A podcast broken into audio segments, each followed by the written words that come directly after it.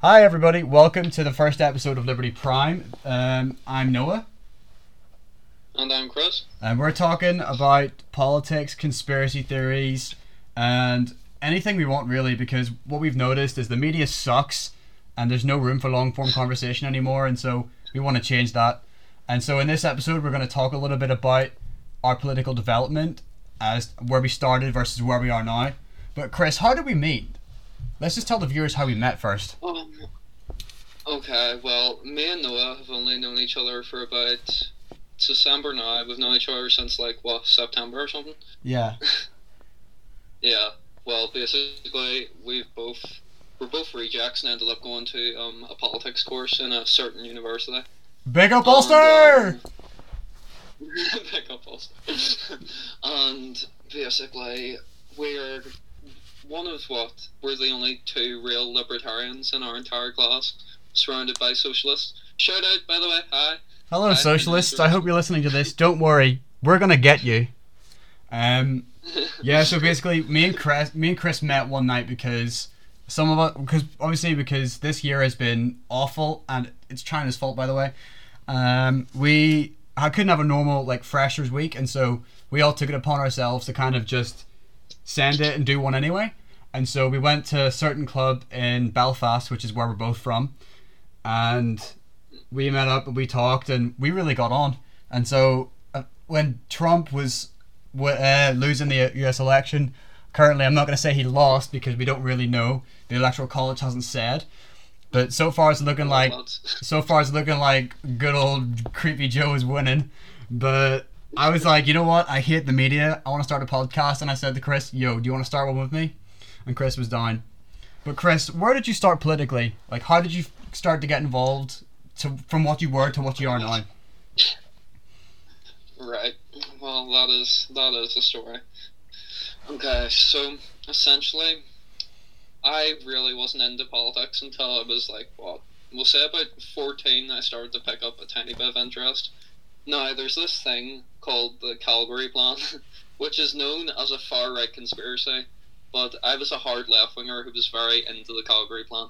The Kalergi Plan essentially is kind of the idea of well, it's been described as putting people in a form of like a Eurasian Negroid master race, which is essentially a mixture of all peoples on the planet into one type of person.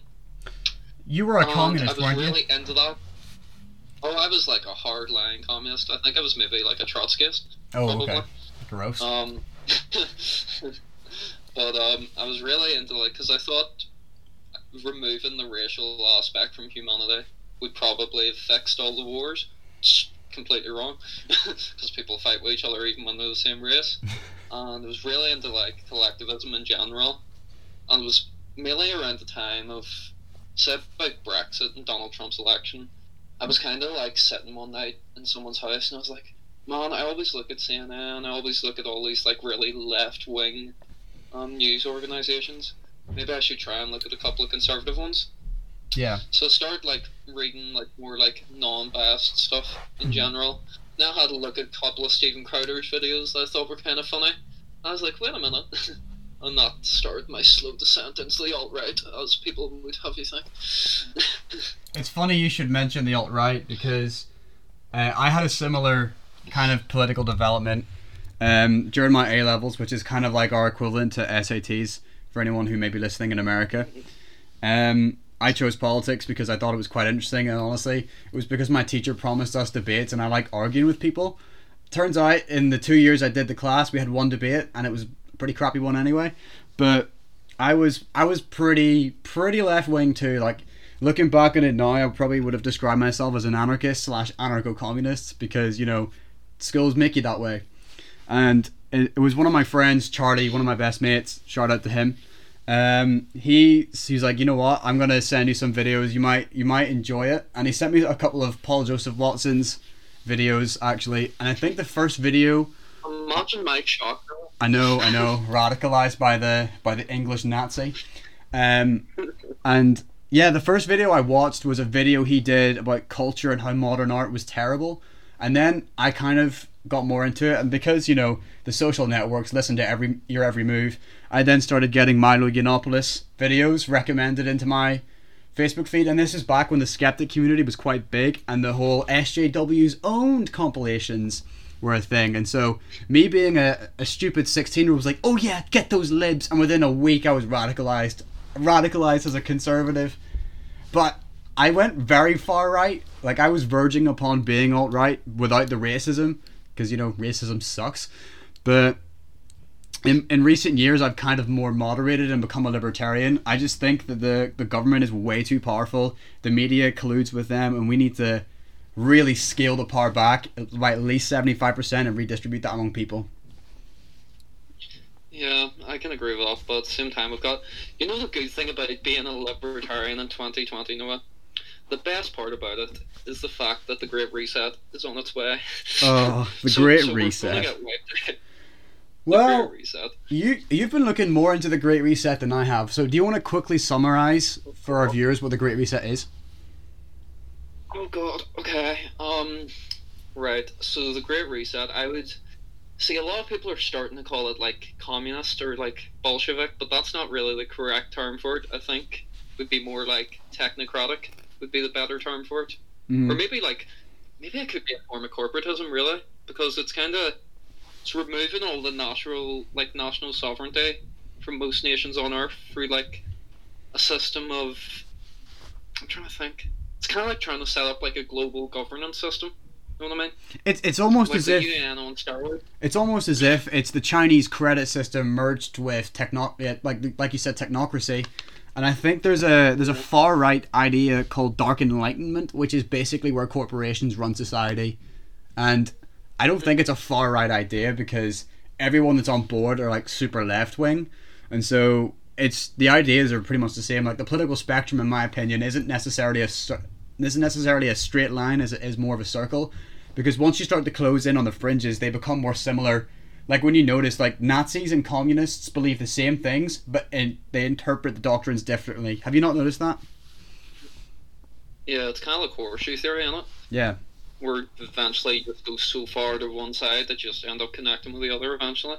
Yeah, like didn't Joseph Go- um, didn't Joseph Goebbels have a, a Joseph Goebbels had a speech in uh, I think it was in 1928 where he said he'd rather live under Bolshevism than capitalism. So maybe you're right. Oh, good old Goebbels! What a funny guy. He just wanted to do science experiments. See, there's a lot of things people were saying like a couple of months ago about how um the Gates Foundation and like the W is it the World Trade? The World Economic Forum. Yeah, WT. Oh yeah, that one. Okay. They were talking about how they're thinking of like installing like passports with like your medical records and stuff on them. Wait, what? I didn't for, know like, this. Different countries. Did you not hear about that? No. Well, that's that was being spoken about during the lockdown over here. I remember I had so much free time so I ended up watching a lot of videos and reading up on it. And everyone, like, see if I spoke to someone about it, they were just saying I was a complete nut job. But now they're starting to like pop up things like you're starting to see it more and more.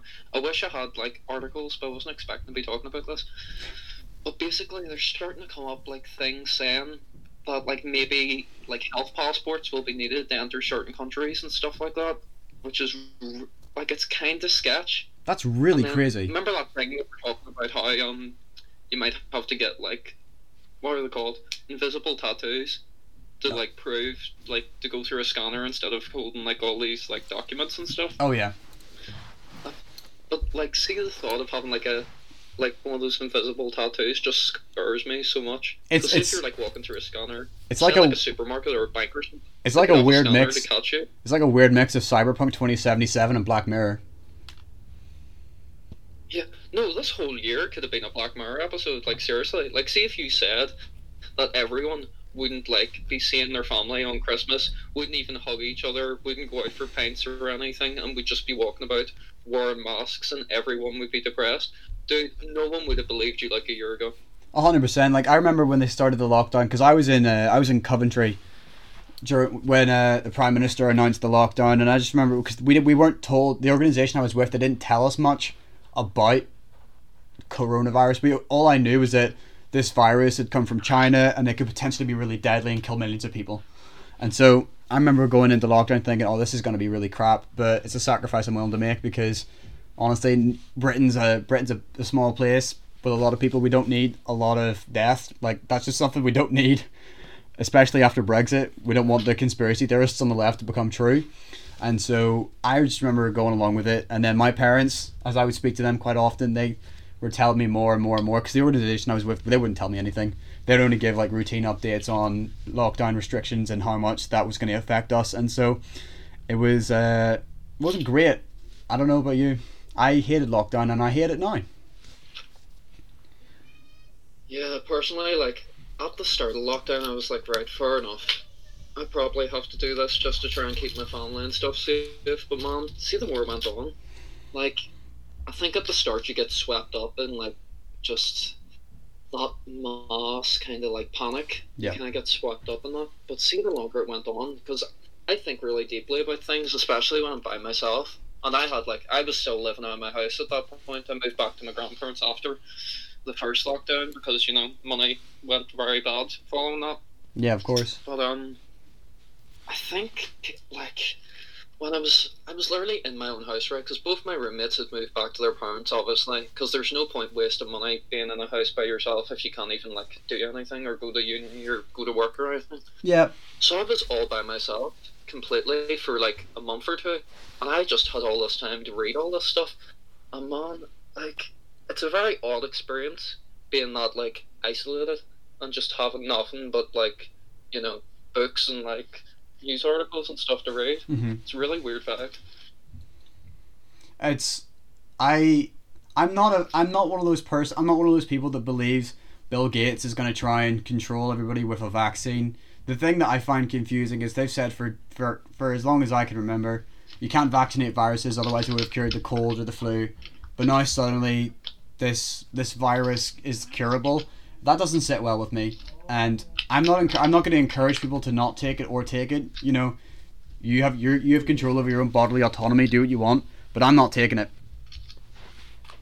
Yeah. Well, personally, I don't need to take it really because I'm pretty sure. Hold on, audio's cut there. Because I was very ill at one point during the. period. Oh, okay. Say that Can you again. hear me all right now? Yeah, you're good now. Say, Can so- you hear me all right? yeah, yeah, yeah. Say it again. Okay.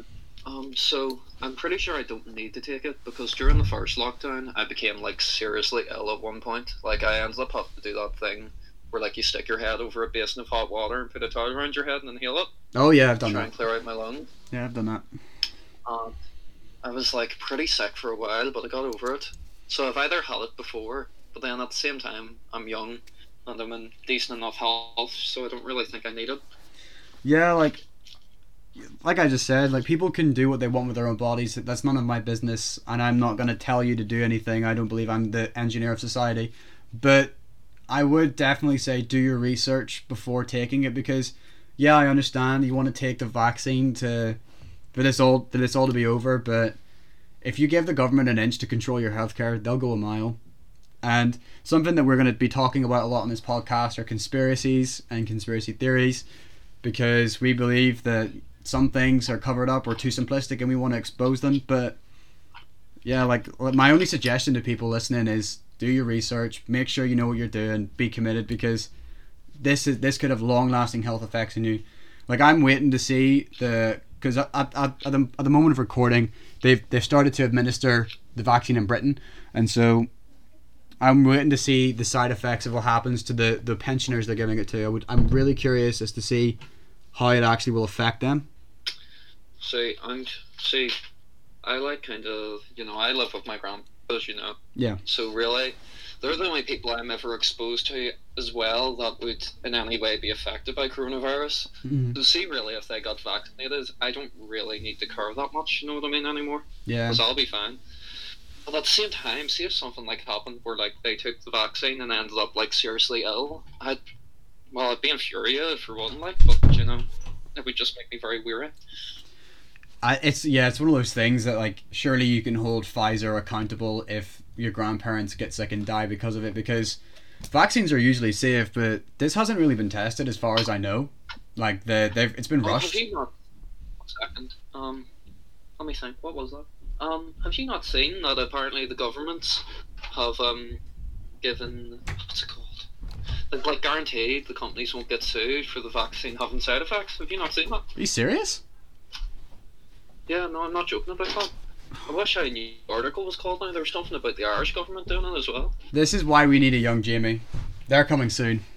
Yeah, Yeah, we're getting ourselves a young Jamie. Shout out to Joe Rogan. I'm ripping him so hard. Yeah. God, I love Joe Rogan, man. Also, having my first um, podcast smoke right now. So Oh, yeah. everyone should be. Kris is a chronic smoker, ladies and gentlemen. Pray for Kris. Yeah, chronic smoker and alcoholic, you know. Like, I'm pretty But, sure on our first night out, you and me went out for smoke breaks at least four times. Well, I need someone to come with me and no one else smokes, so. Yeah, exactly. It's all a bit banter in it. I just, No, um. I don't know. Things are very sus at the moment. Like, I'd be very of saying one thing or another because you really don't know what way things are going. yeah, things things are are. This year has been insane. Like, can you can you remember that, or not even remember? Do you believe that in January Trump did the airstrike in Baghdad? That's doesn't. It seems like years ago he did that now. That was this year. Yeah, he, that's when he destroyed Soleimani. Well, riddance. That guy deserved to get blown up, to be fair. Uh, I'm, all, I'm, all I'm saying is Iran's a terrorist state, and supporting them is supporting terrorism. Yeah. Isn't Trump the first president in like decades not to start a new war? I'm almost certain Trump's the first president since Clinton to not start a war. Because obviously Bush did Iraq, uh, Obama continued Iraq, Trump took over. And so far, all he's done is destroy Obama- ISIS and destroyed other terrorists left, right, and centre, but he hasn't started a war yet. So, fair play to the guy. Obama absolutely destroyed Libya as well. Oh yeah, you can't even forget about that. Like Benghazi, you know the the, the terror attack that was st- uh, started by a YouTube video, according to Hillary Clinton. Oh God, don't that woman. No wonder, you know. I don't know if Trump would have got elected if it was just like a random, like normal Democrat. But see Hillary Clinton, people cannot stand that woman. I can't stand Like- that woman. Like we're we're not Trump. We're not Trump fanatics. Like don't get us wrong, guys. We're not Trump fanatics. We'll happily call out his BS when we see it, but there's no way in hell you could ever try and convince me that he is anywhere near as bad as Hillary Clinton ever was. Like sure he may be. Trump, Like, I'm just gonna. oh, go ahead. Oh well, with Trump, I think I'm just gonna be brave of it because I don't really care what people think about me. Um, I'm gonna say about Trump, I think the good outweighs the bad. To be honest, I, he I agree. A couple of naughty words, maybe something offensive of him, but at the same time, he was fixing the country. So if you if, if you look at if you look at his actions in comparison to what he said, actions speak far louder than words. yeah, he's he's more centrist, I think, to be honest. Yeah, he's governed fairly Yeah, I mean, I conservatively in some aspects, but I would say he's like he some of his ideas are are like 1970s Democrat stuff. Like his tax reforms are similar to Yeah, the stuff that John F. Kennedy did. And also, open borders used to be just an agreed upon thing between both parties in America, and then the Democrats flipped on it for some reason. Yeah, I it's it's because the Overton window has changed so much in recent years. Kris and I would now be described as I don't know, maybe maybe for myself center right, but back in the day, or even if if times were more sensible now, we'd probably both be described as center left libertarians. Am I right in saying that? Yeah, probably. Because my social views are a mix of conservative. Hold on, your audio's cut again. Oh, my social views are kind of like a mix of liberal and conservative. Really? I think my my social my social opinions are liberal. I mean, as long as you're not violating the rights of another person, and it doesn't get in the way of how I do stuff, I don't care. Do what you want. But in terms of like economics, I'm I'm more conservative, or I'm I'm liberal in the same sense, I guess. Yeah. I mean, but then, sure, the definition of liberal is so much? Well, I'm going off of the class. I'm going off classical liberal, Oh, yeah. Well, um, that would be probably my description. a based liberal. Yeah, a base liberal, of course. I just see with the shift of the Overton window, like it's weird because apparently Gen Z are the most conservative at a young age so far on certain issues. Really? Because in our university class, there's two conservatives. The rest are pretty left. But to be fair, universities are such a interesting social microcosm, aren't they? Oh yeah, the the long the long march through the institutions is real. Yeah, everyone knows the unis are really left wing. Like I'm not gonna I'm not. I'm not gonna out the the uni teacher that told me this because I don't know if they would lose their job or anything. But there was a university lecturer and she told me she was a socialist in a breakout room. So like they're they're feeding us with the the the, the kind of dogmatic lived experience. SJW esque politics, and it's just something that doesn't sit well with me at all. See, I think socialists in the Western world, see, because capitalism was proven so like definitively better during the Cold War. Like all they have to do is look at like North and South Korea and then West and East Germany to say that capitalism's far better. Um, I think they've decided to like try and do more of a cultural socialist movement by painting capitalism as discriminatory in some way. Yeah, well, Jordan Jordan Peterson talks about that. He des- he describes how the the way the universities and the media and everyone gets on it's cultural Marxism. You know, like the they've they've they recognize that violent revolution isn't the way they're going to do it, and they're doing it through hearts and minds, but brainwashing. See, I think it's more effective though. Oh, it absolutely is. Like they're doing the Daryl Davis approach to communism, but because they're doing it from such a young age, it's not as if they're they're having to convince children of anything hard.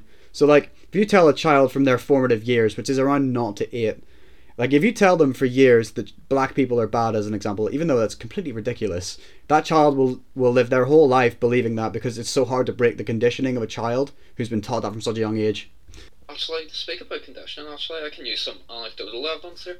Oh, we love anecdotal evidence. We're communists. oh yes. so I come from like a pretty left wing background in general. Like I'd say probably the majority of my family would be left wing. Your family are At least one I know tankies. Yeah, some of them, some of them, some of them just don't know what the hell they're talking about. But um, That's most tankies. So, and then I went to very left wing schools. So even the fact like that I'm even slightly to the right wing is really surprising because I had to like see all the things I took in my mind is just a complete and utter fact. Yeah. I had to go and actually go and research them and be like, why do I think these are facts? And that was really hard conditioning to break because it's just completely questioning your worldview in every single way.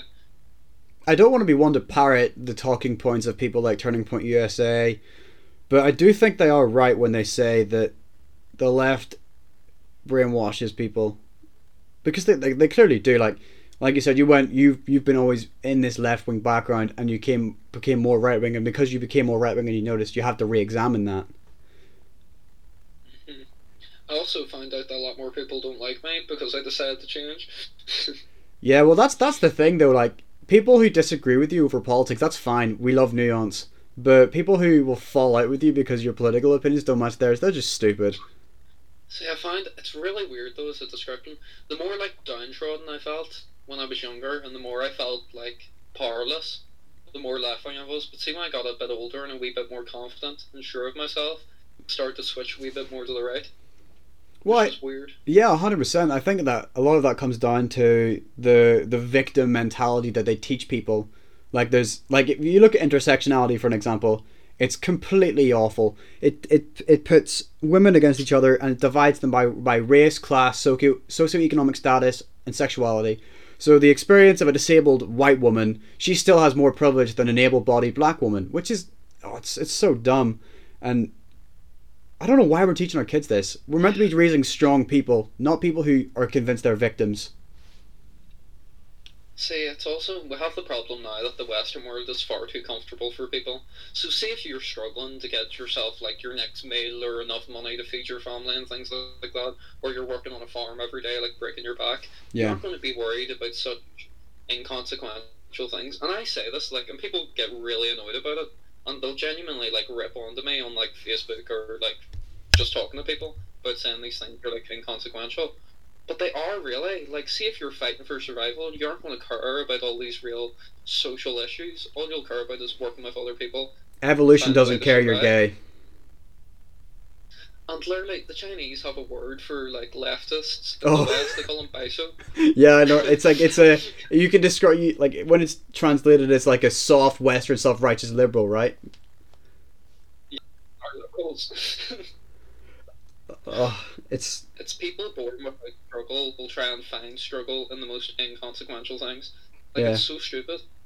Andrew Breitbart said this, and whenever I first heard this, it stuck in my mind, and it has for years. It was politics is downstream from culture because the culture in in oh, we're in the United Kingdom, so I'm just going to use that us as an example on America because America is the center point of everything because Trump. like Yeah. it's so left dominated with things like celebrities, like Stormzy for an example. Like he was at the Brit Awards, I think it was like 2017, and starts talking crap to Theresa May. But because he's so popular, 10 Downing Street actually had to respond to a rapper. Like, and I'm fine with I'm fine with celebrities having takes, but like, bruh, you're not a philosopher. Calm down. It's but like have. But I feel bad for some celebrities because, like, see, even in Hollywood, there's like groups of conservative celebrities, but they can't out themselves because it's so like everyone around them is so left wing. Like it's weird. Yeah, I saw that. Um, one of the guys at the Daily Wire, Jeremy Boring, like he set up a like a group for conservative actors. But this is the this is how you, this is how you can tell when an actor is conservative. How many times do you see Tim Allen talking about politics? You don't. how many times do you see Tom Hanks talking about politics? You do all the damn time. Like the most vocal ones are the most left, and the quietest are always the most conservative.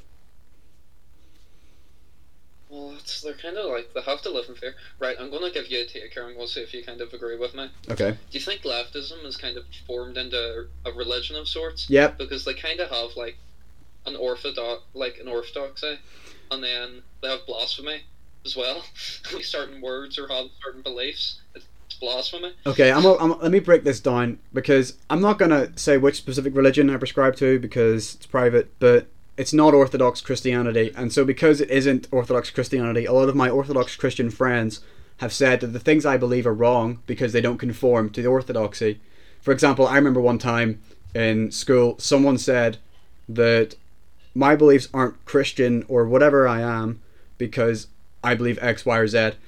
And if you if you take a look at the culture and the left, they they have the exact same thing. If you're guilty of wrong, think they will call you a heretic and excommunicate you. Matthew McConaughey is getting this right now because he's sticking up for conservatives, and he's saying that people are being self righteous because woke celebrities are are self righteous arseholes. Which isn't wrong. I love I Matthew think it's really McConaughey. I'll defend that guy no matter what he does. Be a lot cooler if you did. but um, so see cancel culture. You could almost see that as like a form of like if you're going to think about like Catholicism for an example. Yeah. It's kind of like excommunication then, isn't it? Oh yeah, and the thing just a social i don't think it's like excommunication in the modern sense in the Catholic Church because when you get excommunicated, that's fine. I think you can get rebaptized. I don't know how that Yeah. works. I'm not Catholic, but if you if you take it in the Middle Ages, excommunication was a death sentence. Mhm. Like I remember recently. Do you remember this? Mario Lopez, the the lead from Saved by the Bell, and a completely irrelevant show that doesn't even exist anymore. It was in the 80s when our parents were whatever, but like he was he was on the Candace Owen show, and he he said that trans kids are being manipulated by woke parents because no child is old enough to understand the social ramifications of them doing the things they do to their bodies. He said, like, you know, like, ultimately there are two genders, which you can argue that all you want, but the, the woke mob tried to eviscerate the dude because he said something unpopular and against the orthodoxy. Yeah, I can agree with that. I don't like see the whole sexualization of children is terrifying to me. Like you, you can remember cuties came out. Jesus, that was a. Sweet mercy, yeah. But like the whole like, see even like saying your children are gay and stuff. You might like you may get like a vibe off them or something that they might be, but you really need to wait till they're like in that de- like developmental stage where they start thinking about their sexuality. See this whole thing of like saying your kid is gay or non-gender conforming, or even saying your kid's straight, like whatever. Man, it's just weird. Like your kid is a kid. They don't want anything to do with that sort of stuff. I, I I agree and I also disagree. Like there are definitely kids that you can see and you know they're going to grow up to be gay. But yeah, like I do agree with you in the sense that parents are putting things on their children and because the children are, are let's let's just say it, kids are stupid. Like they'll they'll they'll they'll Yeah. accept whatever they're told. I'm not I'm not saying it to be mean. I'm just saying it like kids are stupid by all definitions. like I'm straight, but I wouldn't be like to my kids like something sexual about a woman or something and just kind of see how they react. Like I might mess them about a wee bit and say maybe they have like a girlfriend or something. now, but like, "Oh, do you like her?" Something. Yeah, yeah, but that's that, that's like stereotypical stuff you say with kids. Like you would, I would never. If my son or daughter, like I don't have kids yet. I don't really want kids, but if I have kids eventually, it's I'm not gonna say to my son, "Oh, you better be gay." Like no. it's but it's the people who put it up on social media. Like that's how you can tell whether someone's like being like has a genuine thought on something, or if they're doing it for popularity. Like, see if you're uploading it on social media, you aren't doing it just for like maybe your child actually feels that way. You're Mhm. doing it the social grandstand and try and get yourself some brownie points. It's ridiculous. Yeah, like I think um, see that's like kind of like you have different rules for certain groups of people. Yeah.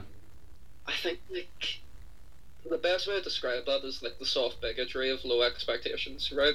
And I think especially when it comes to people who aren't white, I can see that as kind of like a holdover of like the colonial mentality of white man's burden. hmm You know what I mean? Yeah.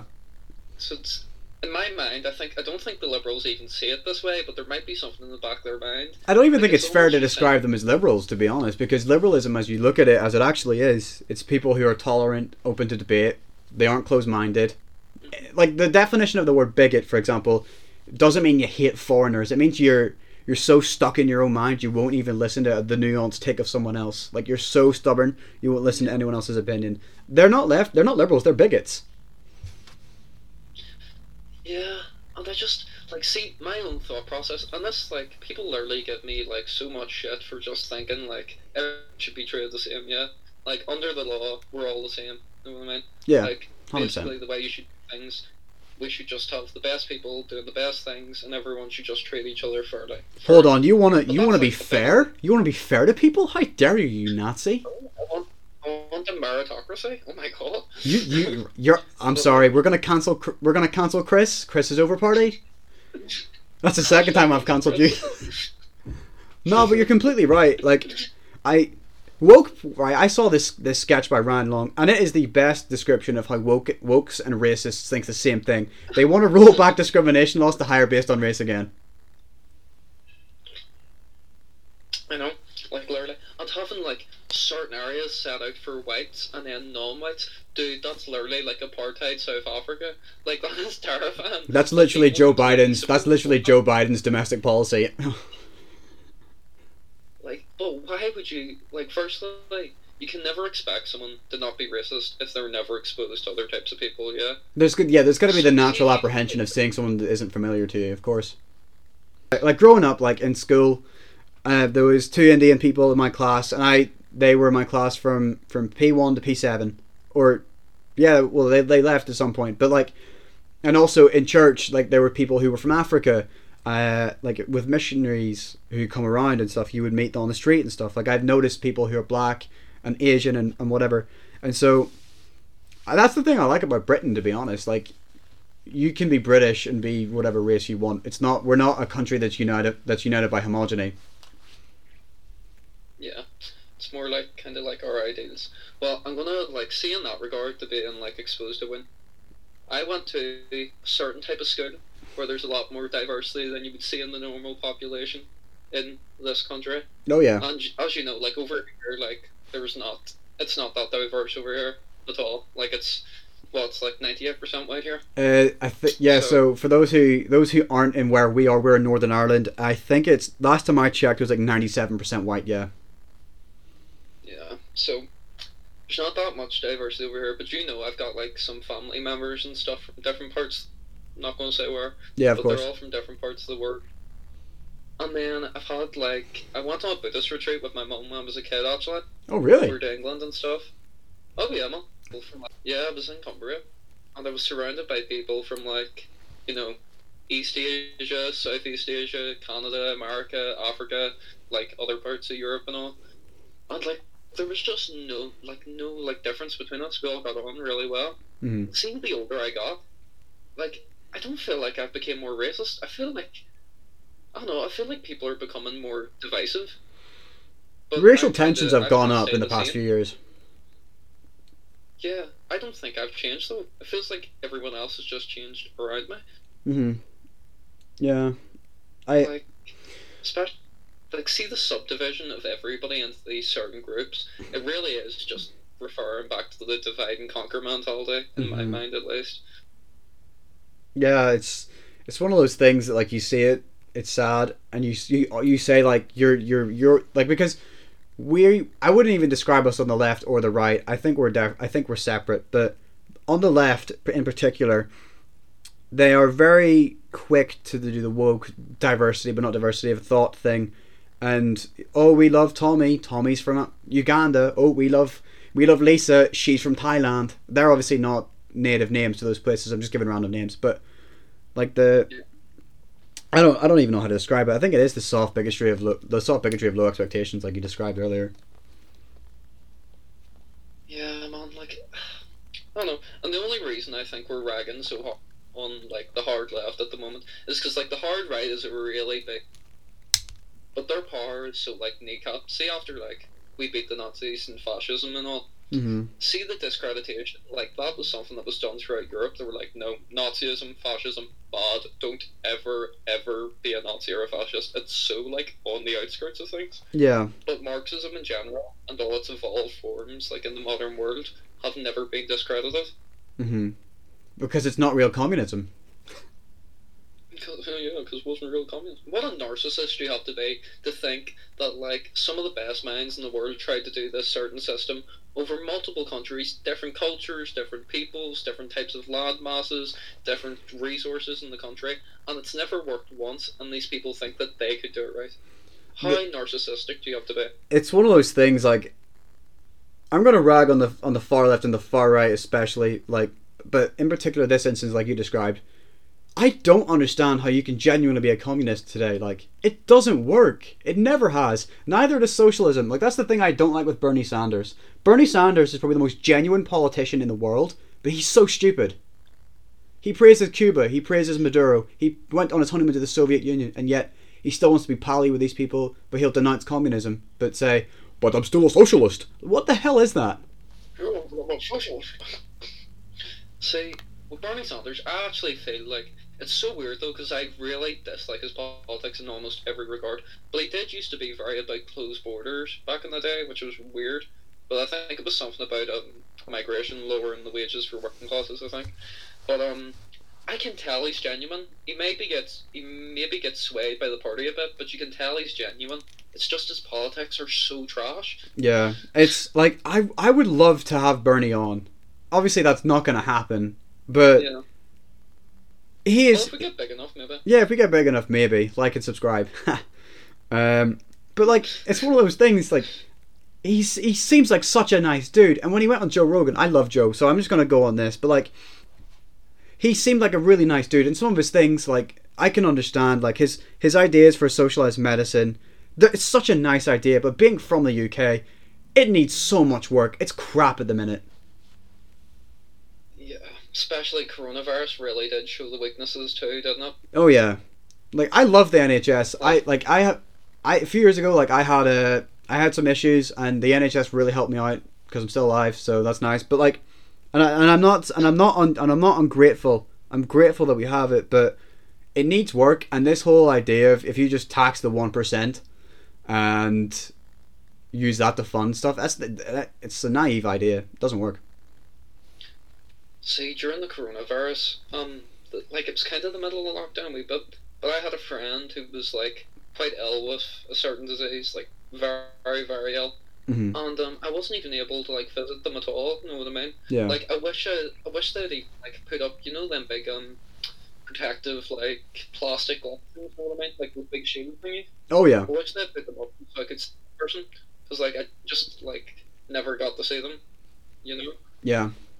And so it's really and especially with like cancer screening and stuff like everyone like all the cancer screenings aren't getting done on time anymore and there's like a big backlog which i think is awful because that's one of like the worst diseases It's only adding to the it's only adding to the backlists that the NHS currently has.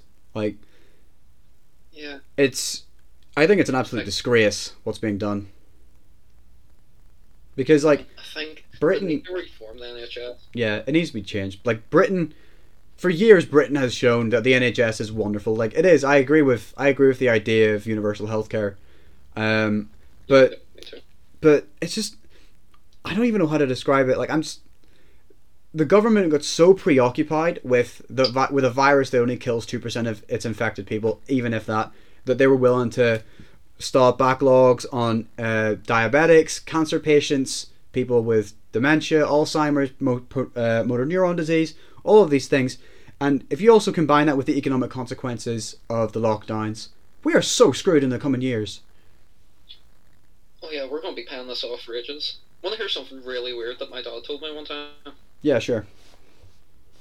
So, World War Two, right? Yep. The tax burden was heavy after World War 2 Mhm. My dad was paying that off to like 2010 or something insane to pay off us fighting that Second World War. So I wonder how much we're going to have to pay after shutting down the economy for so long.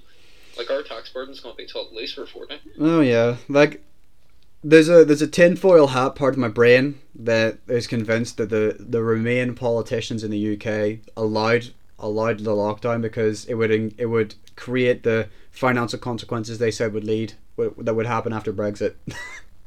and, and I'm not I'm not saying that's a fact. Before anyone tries to snope me, I'm not saying it's a fact. Before anyone tries to get snopes on me, I'm just saying. I'm just saying. I'm just putting forward the idea. Um, I think there could be some credence to that, but I'm not too sure. But it's been proven that lockdowns don't work. Yeah, I think. Now, obviously, the next podcast we're going to have to get statistics up on things that we do, but this is our pilot, so you know, I'm pretty sure Sweden has about the same death rate from coronavirus that we do, but they never locked down once, Yeah, like at all. I Like they're thriving right now, and we're getting banged out. The yeah, well, the what the, the rebuttal to that will be, of course, well, our population is much higher than Sweden's, but it's the Yeah, principle. it's going back percentage. Yeah. Yeah, thing is though, I think like the government see like if people are scared enough, yeah, like people will do the stuff you need them to do. But I don't think the government should be mandating the shutdown of businesses and like curfews, mate. Curfews. Who in their right, who in their right mind genuinely thinks virus isn't going to spread if you send everyone? Where is the thought process there? Like, how stupid do you have to be? Like, I get it's trying to cut down the hours of transmission, yeah, but still, man, it's so ridiculous. I I'm not saying this to be hyperbolic, but I am. I'm gonna say it anyway.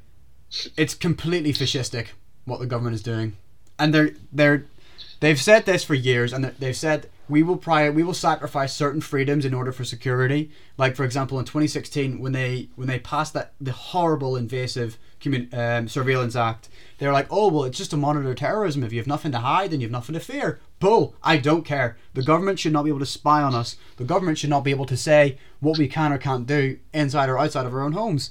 Like I think people are intelligent enough to make decisions about their own health, and I find it, I, f- quite frankly, I find it narcissistic to say that they're too stupid to do that.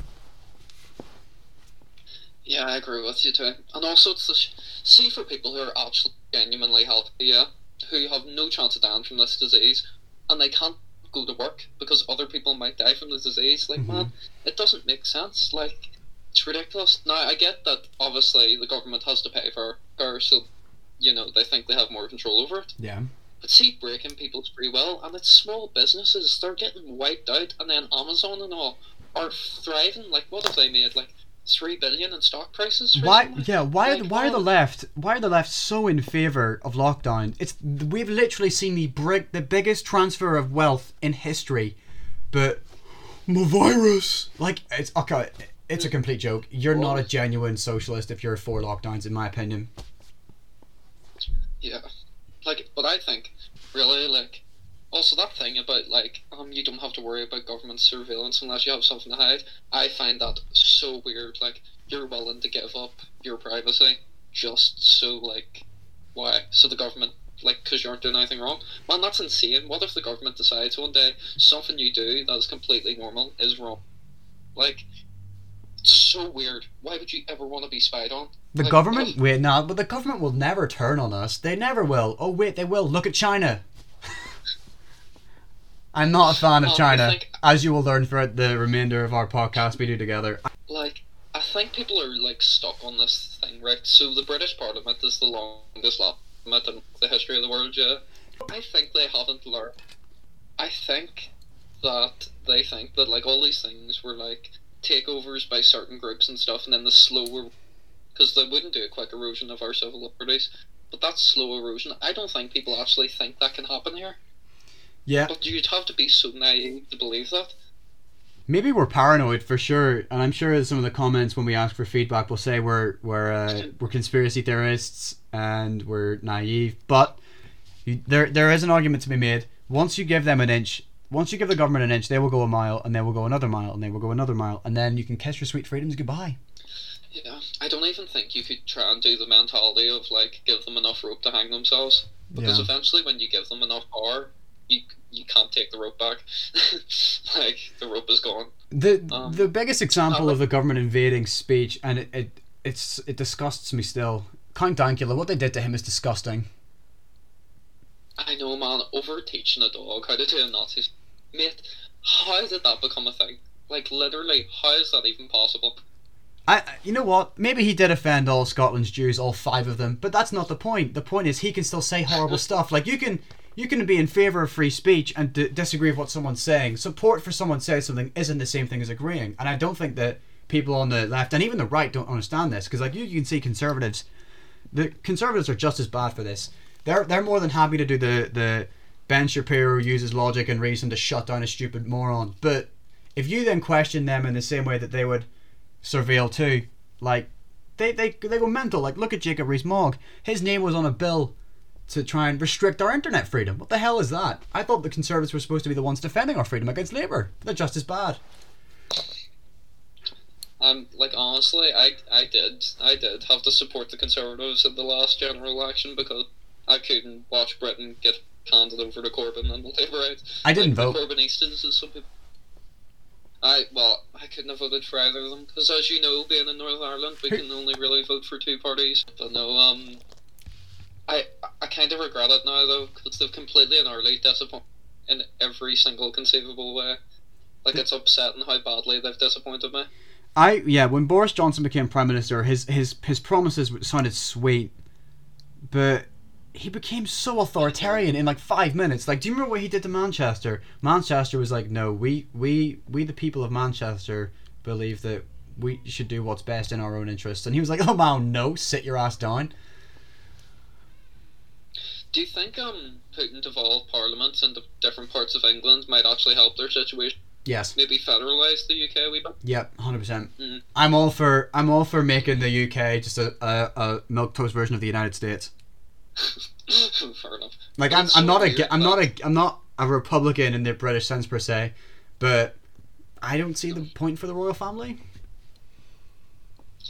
Yeah, I think they're they're good for definitely the tourist industry and stuff.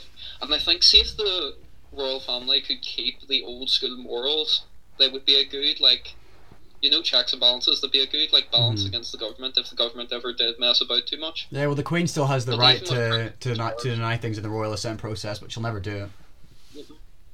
But even Prince Charles made like literally what he's been hampering on about the Great Reset. Let me see if I can get it up. Prince, Yeah, I could agree with that. well, children and disabled That's people. I'm kind of in favour of the free school meals as well. Because, like, see with free school meals, a lot of people, some people disagree with it. I think it's a majority agree. Yeah, But free school meals is kind of like that thing. Uh, being from someone who was like, not not to give away too many details about myself because I don't want any dirty communists coming for me. we don't want to get cancelled, but we probably will be. like, I probably said something in this Yeah, episode that will get me doxxed at one cancelled. Oh, one hundred percent. But see, coming from kind of like an impoverished background, like there was times in my life where I remember I hadn't eaten all day, and like maybe I went to school and I'd get like my first meal of the day. Mhm. Right. So like it, like it's for certain kids, yeah, that is something that's so fucking necessary. It's it's one of those things. And The government thinks it's unnecessary, but they'll give themselves a three and a half thousand pound pay rise. Yeah, like that. Don't start me on their pay rises. Like I I I no, don't hate conservatives, but I hate the Tory party because they don't actually conserve anything. Yeah. They're definitely they're not conservative. No, Like, they're not. I'd say maybe still be on the right wing, but they aren't conservatives. They're some weird breed. I would I would argue that there are conservative people in the conservative party, but the party itself Mm-hmm. isn't conservative. It's just milk toast Labour, in my opinion. Yeah, like a slow march, isn't it? Really, Oh yeah, hundred percent. of very left wing politics coming in. Because what were they? They were getting them. Remember Trump banned critical race theory? Apparently, like a month later, the Conservatives were getting taught um compulsory, compulsory um racial diversity training or something. I can't remember the exact name of it. Yeah, something just But came out of the University of Washington recently. The the white faculty only have to attend white privilege seminars so that they know how to like so they they can know how excuse me how to more appropriately check their privilege. And this is a spicy take for some, but I'm going to say it: white privilege doesn't exist. No, it doesn't. So I know people are going to argue with me because I agree with you about white privilege not existing. I'm going to use an example before everyone dives on top of me. But at the same time, like, see any liberal that's listening to this or anything, I am willing to talk to you about your ideas. Maybe you'll even change my thoughts on some things. But see if you just spout like usual buzzwords used by like Twitter leftists at me, like you have no hope. You're just completely just desensitizing people down your arguments. So people say about white privilege, right? But see about white privilege, I mean, firstly, I think it's a stupid concept, like in general, because I think Western countries really work off Enlightenment ideals to the best of their ability. Mhm. Most of them, at least. I know America does, but you know, you can't even talk about racism in America. But see if you look at South Africa, right? Yep. South Africa, like the like white population in South Africa are getting toasted by the indigenous black population, right? Now I'm not making this a racial thing, but this is just about people talking about white privilege. Like these people aren't being defended by the government. There's nothing helping these people. They have to defend themselves. They form small coalitions to defend themselves. I have friends from South Africa who live here now because they had to flee. Mm-hmm. And see the stories I've heard, like They're horrific. like South Africa. Oh yeah, like there's a story of um some of the indigenous black people in South Africa, like South Africa, going to a white farm and crucifying a baby, and then raping the baby and then setting it on fire because the baby was. I need someone to like maybe confirm that story, but I'm pretty sure that's a percent true. But the thing is, like, that's it's completely racial, and there's no like the parliament's dominated by black people as well. Like they have no privilege in that country. Like they may be a wee bit richer, which is true, and that may be due to apartheid and things like that. Mm-hmm. But you aren't ever going to get over the sins of the past by committing the sins of the future on people. Yeah. Some of these kids that were born like after apartheid happened and stuff, and they're just like the only thing about them is the color of their skin, and they're being harassed and tortured and all these things going on, and people still say about white privilege, like it's insane. Whatever happened to judging someone by the content of their character, and not the color of their skin? What a radical idea. I know. You know Martin Luther King, that famous white supremacist. Yeah, totally. Yeah. Imagine me wanting to just judge someone about how they treat me and others rather than the color of their skin. That must make me a Nazi. I know. And just in wrapping up, um, thank you for listening so far. Um, we're gonna close off now, but we're gonna be back and we're gonna have guests on, and we're also like like Kris has mentioned, we're gonna have someone who can fact check us and bring up statistics and all that good stuff. But this is just a pilot episode. I really hope that you've enjoyed what we've said tonight. Hopefully you disagree. Hopefully you agree. If you disagree, hit us up on our social medias. They'll be going up soon. And yeah, it's just us signing off. Bye. Yeah, so see you later. Bye.